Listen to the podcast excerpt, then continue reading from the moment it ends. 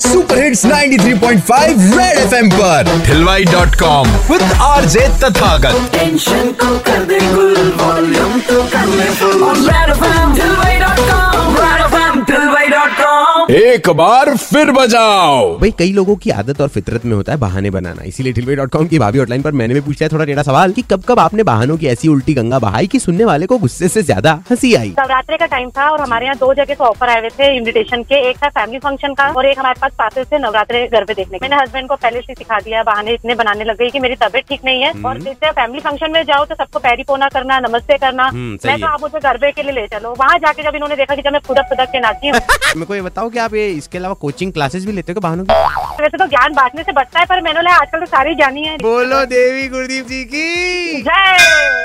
मैं second hand गाड़ियाँ finance करता हूँ तो मेरे पास एक कस्टमर है लड़का है यंग सा। उससे मैंने आज से छह महीने पहले एक बार उसको फ़ोन किया कि भाई वो किस्त नहीं आई किस्त देके जा। तो बोले सर एक ट्रेजेडी हो गई। सर वो मेरे फादर की डेथ हो गई।